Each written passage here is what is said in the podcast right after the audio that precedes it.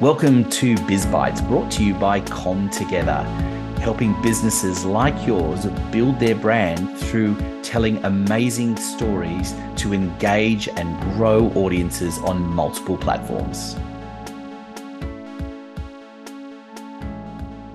Well, hello everyone, and welcome to another exciting episode of BizBytes. And I've got a, a fascinating guest with me today.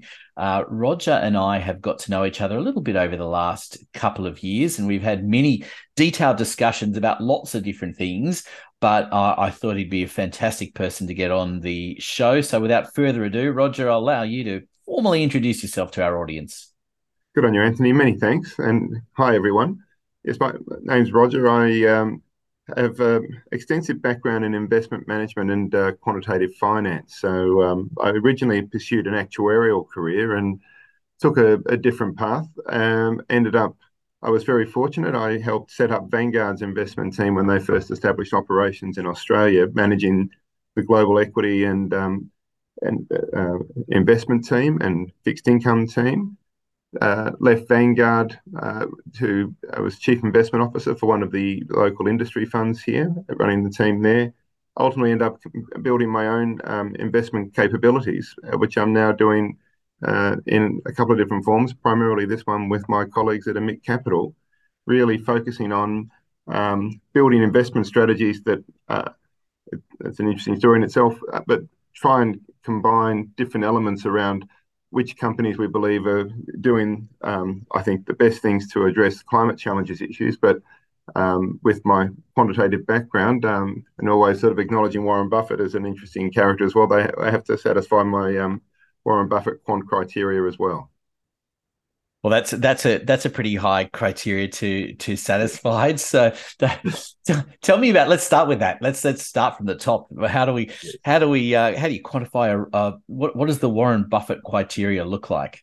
Well, it's interesting. It, it's more around um, understanding what are the different factors that drive the um, returns in different companies, and uh, there's a variety of different ways that you can classify them. Um, perhaps been a little bit cheeky uh, taking that. Um, it, it's it's always interesting to see um, uh, very different ways of thinking about analyzing companies, literally from Microsoft and Apple, BHP, and in the largest sort of um, market capitalization companies, down to companies that have all different sorts of characteristics, um, and the main ones being um, um, what we kind of can put into different categories. Um, we call them factors. So quality factors. What does the balance sheet look like? And that's become actually quite interesting with interest rates rising more recently.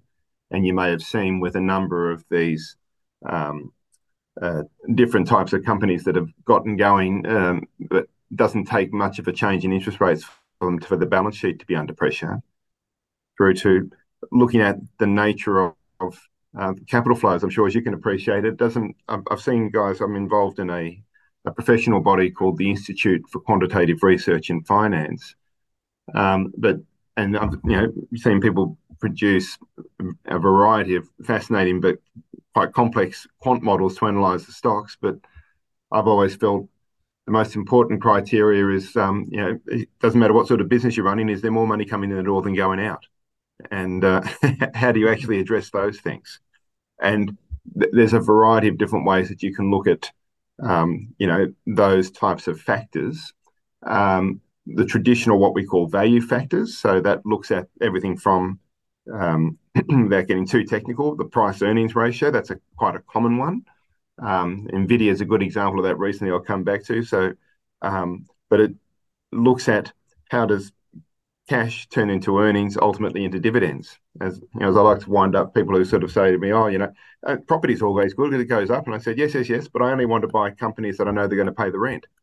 and um, it's how to combine all those different components because I found the interesting challenge is what we call factor investing tends to just focus on particular groups of factors and they think those ones will always do well and here's the companies that fit that criteria but i've found over the it's a bit astonishing now. I've been uh, managing uh, portfolios for coming up to nearly 25 years now, how the factor emphasis changes over time. And I think you need to be able to adapt um, to accommodate those sorts of things. And, you know, the portfolio as it currently stands is it's, uh, yeah, presenting quite interesting challenges in that context. But uh, yeah, it's a, it's always a, a really um, um, great way to be able to um, think, analyze, and construct and build portfolios. Yeah, it's it's such a, a an interesting idea, isn't it? I mean, you look and we go back to the beginning of that and saying you know, you can't get a uh, too many better people to be guided by than Warren Buffett. He's obviously got uh, a, yes. a, a, fair portfolio. He's got a knack. he's, he's he's done yeah. all right for him. He's done yeah. all right for himself, Warren. He can he can shout dinner yeah. for us. Um, he could, but just, just. it's interesting to see. I think you know I perhaps might have been a bit churlish over the journey because the different types of things that he looks at.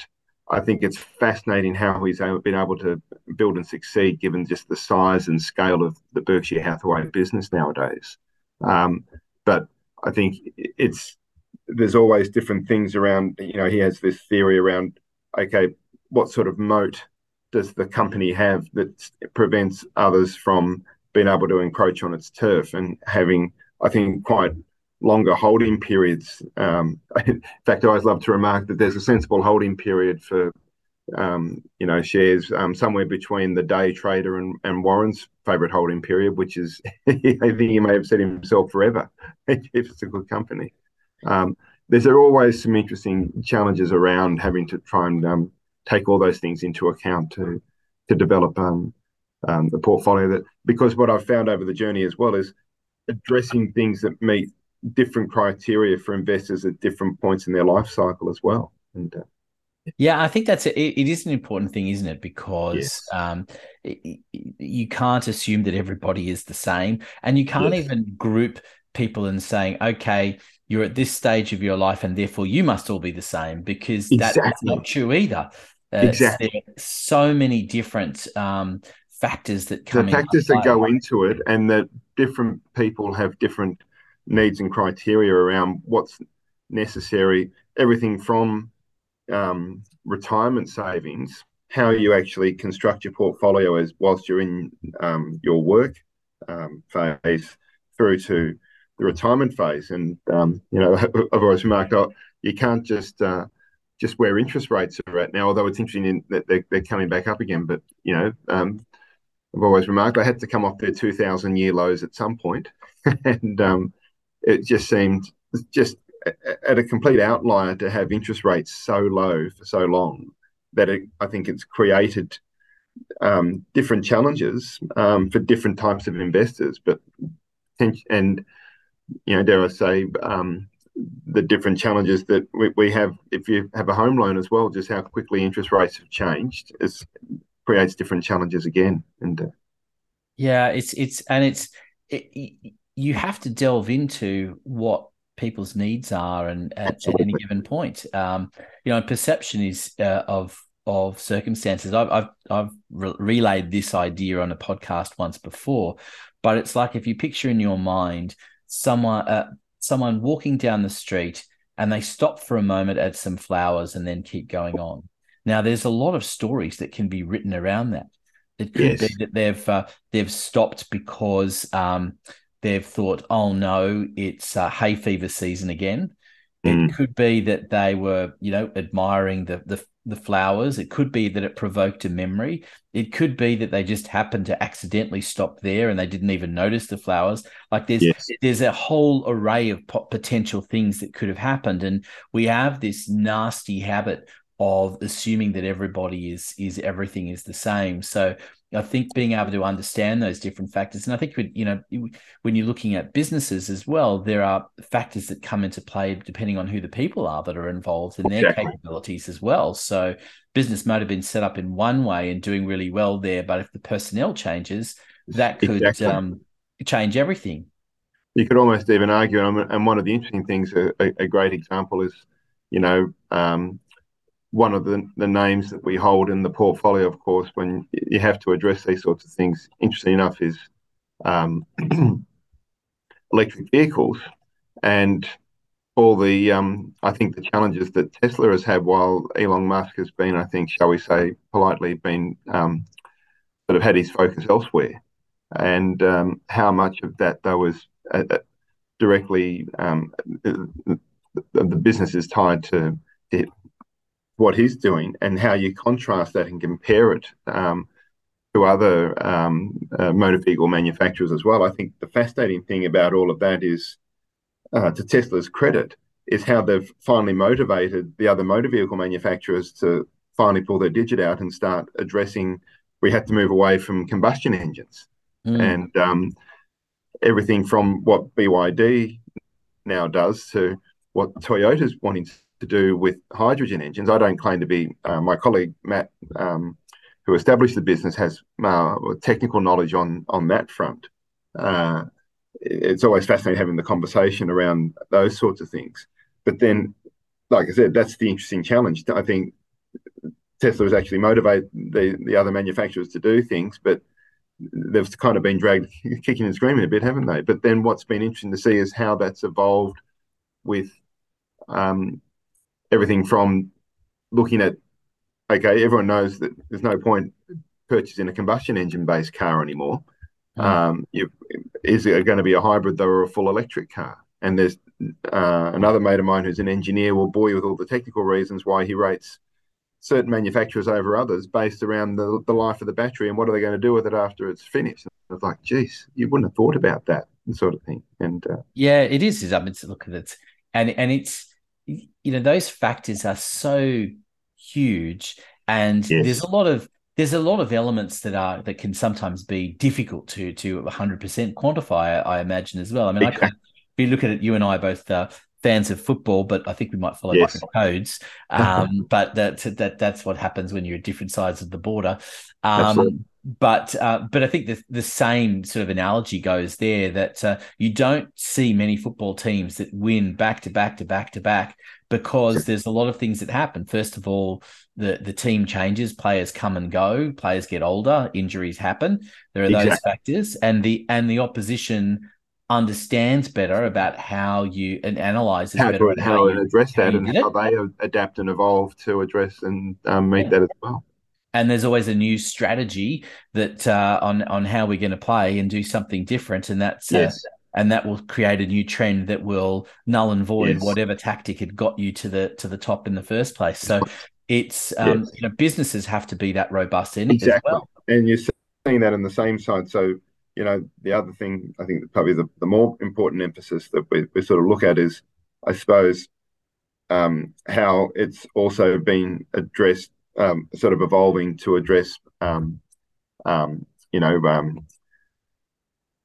electricity generation and, um, you know, everything from renewables to what are the large scale electric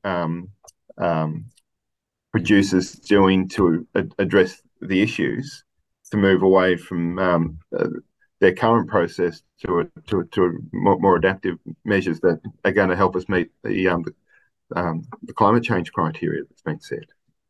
Yeah, absolutely. Oh, look, geez, and that whole that whole um, rabbit warren. That's a that's a whole other topic and... itself. And like I said, um, I, I, know Matt when he, he, talks very passionately on all that area, and this is the fascinating thing how you kind of bring different areas of knowledge, and that's his area of knowledge and expertise, and and that's like, right, we can combine all of that around addressing which companies within that criteria um, are, are, better positioned to take advantage of that sort of thing. And um, yes. yeah, around I the that. I, I, think that's the important thing that this yes. is about. Um, it's it, this is not playing lotto here. This is not. This no. is not. Uh, this is no. not just about gee, my lucky number is this. Let's pick that. Let's pick those and, and hope. I say, Anthony, I feel that's been the long run challenge I've been involved in investment management, I think, is helping to educate people not to think that investing in the share market is like buying a Tatts ticket. It is just totally different.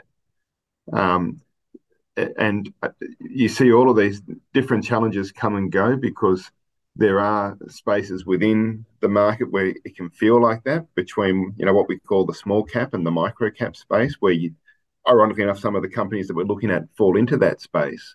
That can do spectacularly well, um, versus I think trying to um, have a more diversified portfolio that means that you can pick up on what I kind of describe as different factors, but you um, the other um, yeah it, it'll it'll uh, perform well over time, and it's ensuring that you're doing that and that you're investing in viable businesses over the long run.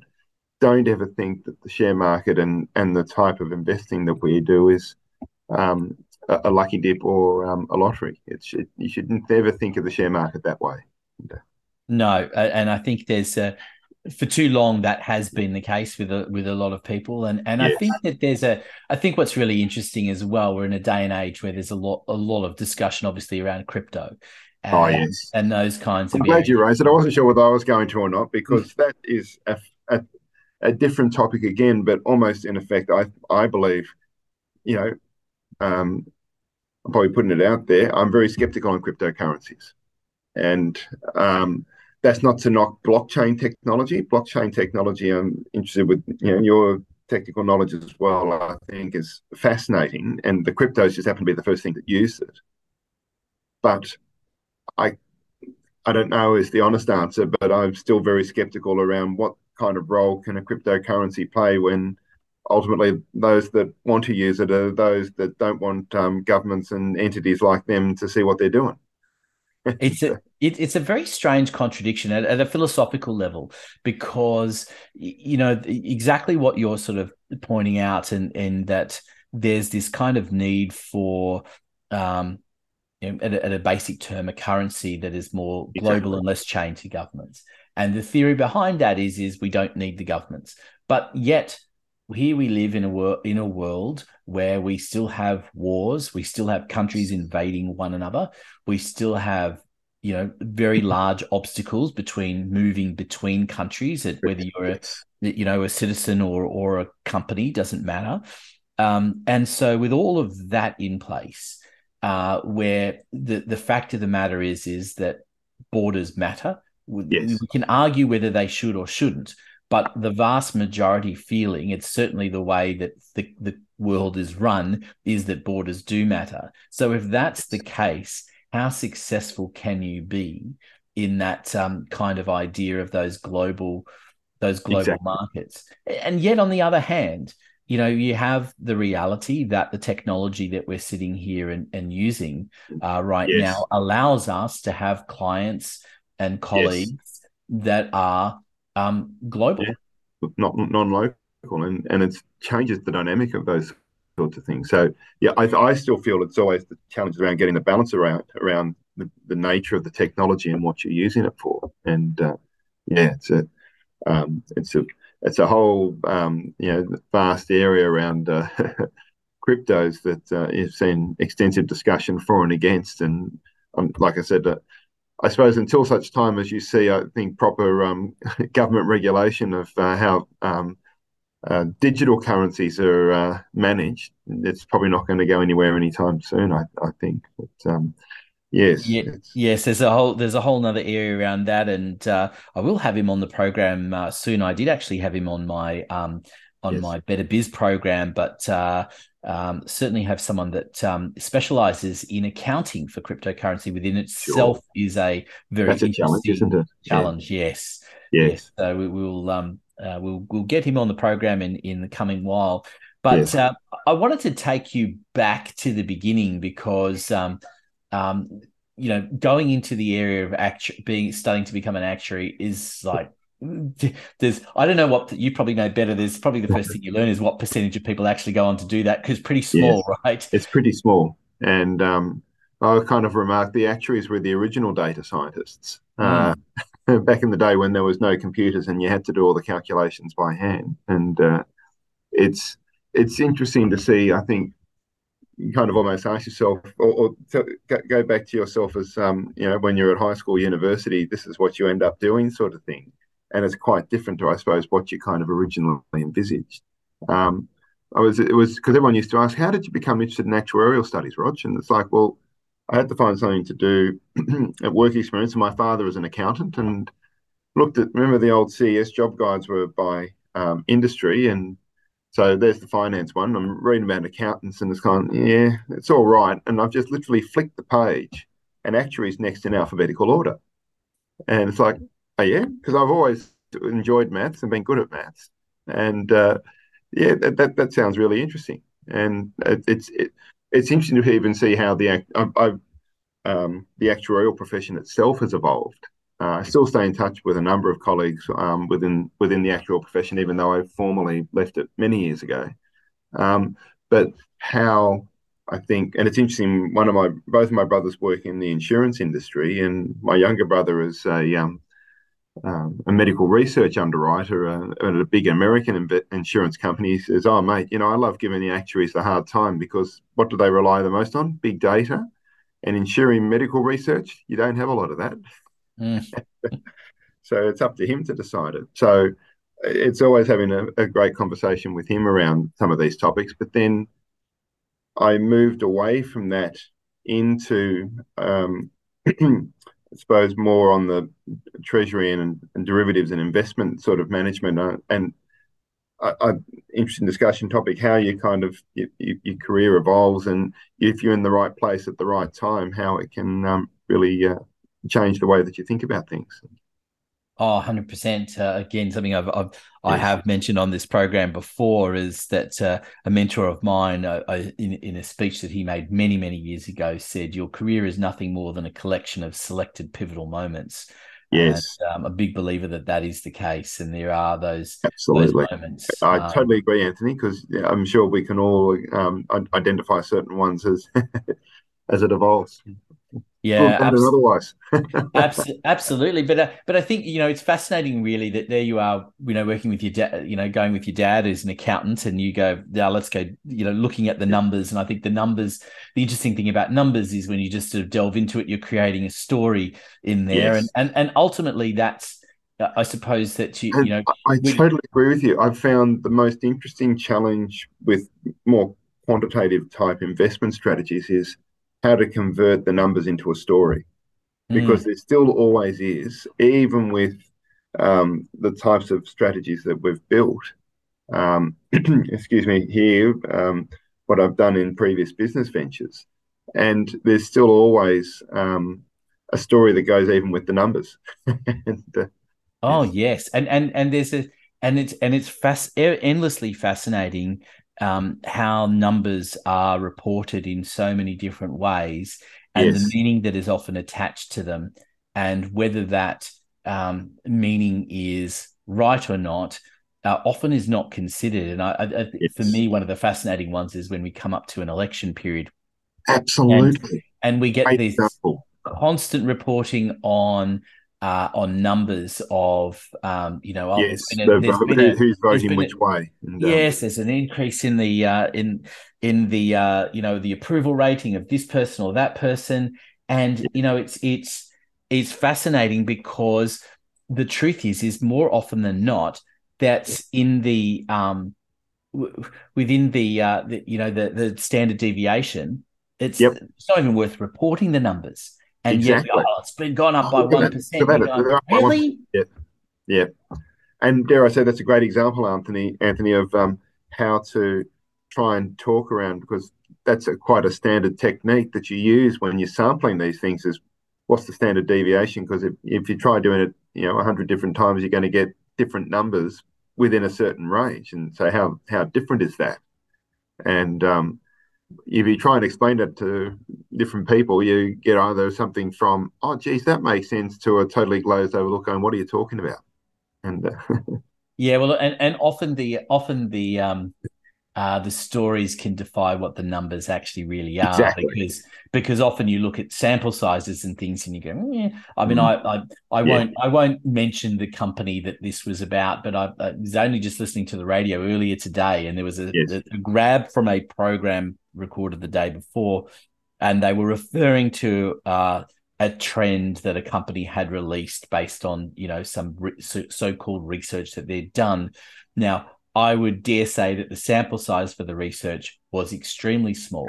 They yeah. went in. They went intentionally, in, probably. There was a marketing intent to create a headline in a story, which they have been very successful in, in creating some headlines around because it was just different. Now, yes did they manipulate data in order to get that story out? Well, I, am not privy to the data, so I don't know, yes. but I suspect so because if they actually went in and asked this particular question in the first place, it would have been interesting. I don't know how, yes. Uh, without revealing too much, um, it no, just would have been a fascinating question as to to to have asked. And I think that's the that's the thing too is that, that we that that that you know we joke about it, but in reality, the story that you tell around numbers can be very very different depending Absolutely. on your depending on your perspective and what you're looking for and, and, and what you're looking to, for and I, will yeah. give you a great example literally even last week as you saw with um, uh, nvidia the share price there um, and it's um, they made some announcement and they um, I, I think the biggest challenge I've seen in markets over the journey is how much they prepare themselves for when companies make earnings announcements, you know, because um, there's so much built into what they think the number's going to be. um, all the pollsters, literally the analysts on the other, other side, and then the company actually reports. Um, and then, you know, Nvidia had that significant announcement last week, and without boring you with too much quantitative stuff, the, the price earnings ratio went from I felt an already ridiculous. So, you know, the higher the price earnings ratio, the more expensive the stock is. So the longer you've got to hold it, I think, to feel you can justify owning it. Uh, and, you know, the share price went through the roof and, and you kind of look at the numbers and you kind of go, I can't, I couldn't validate it before. I can't validate holding that now, but there are other people that do. How do you bring all that together? And um, so that, that, that presents, and, you know, it uh, went through a price earnings ratio of 60 times to 200 times. And it's like, right. Uh, and you saw the same. Uh, interesting enough, though, we do have Tesla in the in the portfolio. It goes through these cycles, and I think that's been the interesting challenge: is how to evolve the investment process to reflect these sorts of things, because you can't just rely purely on very fundamental, dare I say, more rational context, which is right. I'm, I'm the share price Nvidia is trading at now, I'm I'm effectively buying 200 years worth of earnings to get that. Um, it'll change, and uh, yeah, it's trying to bring all that information together in a meaningful way and build a portfolio. I'm, I'm I've been really wrapped with what we've been able to do with um, I think addressing different challenges because um, even within um, we kind of call it these days the ESG framework, environmental, social, and governance issues, is a, a big source. You've probably seen material um, that's been circulated. The challenge I've seen in ESG space, particularly in very quantitative approaches, is um, ESG is a very non-quantitative kind of topic, and um, and that's not to discredit it at all. It's got an important process to play, but it, dare I say, that brings the human element into it all, doesn't it? And mm. what important around addressing these sorts of things. But the tragic quantum, loves to say, you know, ENS are a positively related function of G, which is the governance thing. It's what a board's doing to address these things because they know full well. You've seen what everything from um, AGL and um, the big companies having to do um, down to um, you know companies of all sizes saying there are um, challenges we all need to meet to be able to address the climate change issues. And yeah, that falls under that criteria, but that's you don't want to just coin it as something that it's got to, I think, fit together and, and as part of a, a, a bigger picture and um, uh, more complete story. Yeah, absolutely. I mean that whole that whole area is uh, is a fascinating one. Um, you talk about story as well in in in that space because yes. um, it's too often that the emphasis is on the G that it's that it's just yes. we're ticking a box here and we're not really telling a story that's around it and there's a lot of missed opportunities, around that.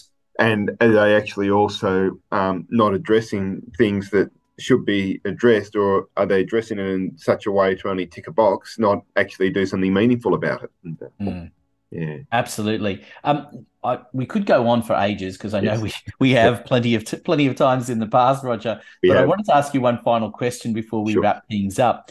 Um, it's a question that I like to to to fire at all my guests is around the idea of that aha moment that people have when they come to work with you. That you kind of wish that more people got to that a little quicker. In fact, realized they were going to get to that moment, but, but potentially before they even started working with you. So you have more people knocking on your door. So what do you what do you find with that vast amount of of, of knowledge that you've got and analysis that you do? Is there is there an aha moment that you find clients have?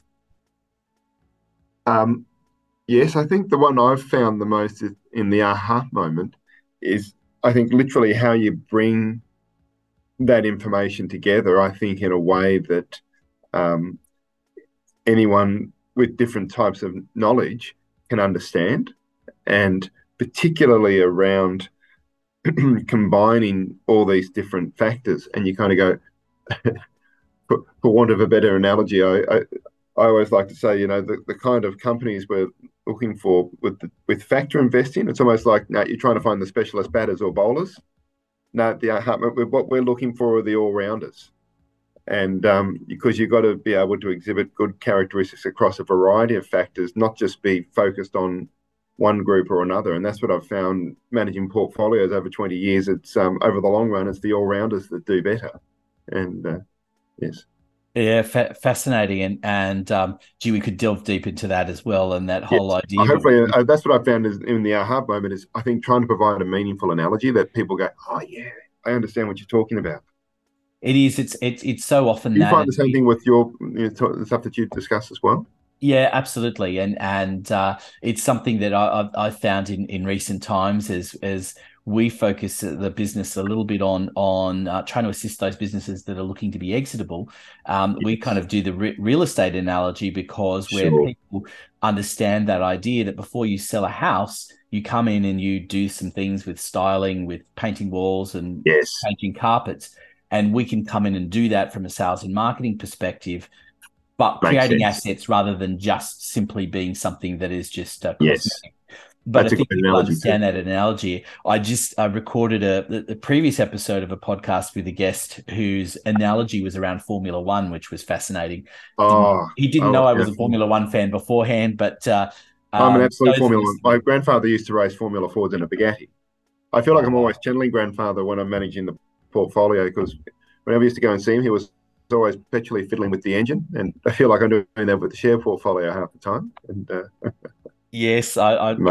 I, I, know what you mean. I know what you mean. So those analogies, particularly when we're in these complicated areas, are just so important. important. And and I know the the you know we've touched the surface of the kinds of uh, analysis that you do and and the implication that it has that uh, yes. um, for those that um, that are interested uh, to work with you and I, and I think that uh, what we what we do with all of our um, our guests is we'll include some information in our show notes on how to get in touch with you and uh, and opportunities to to work with you because um, uh, yes. I can tell you listeners that uh, Roger is uh, full of a vast amount of knowledge on uh, on so many different areas, and um, I'm sure we're going to have you back as a guest in the future. So so thanks again for your time, Roger. Thank you again, Anthony. Always great to chat and catch up. BizBytes is brought to you by Com Together for all your marketing needs so you can build your brand, engage audiences on multiple platforms. Go to comtogether.com.au, follow the links to book an appointment for a free consultation.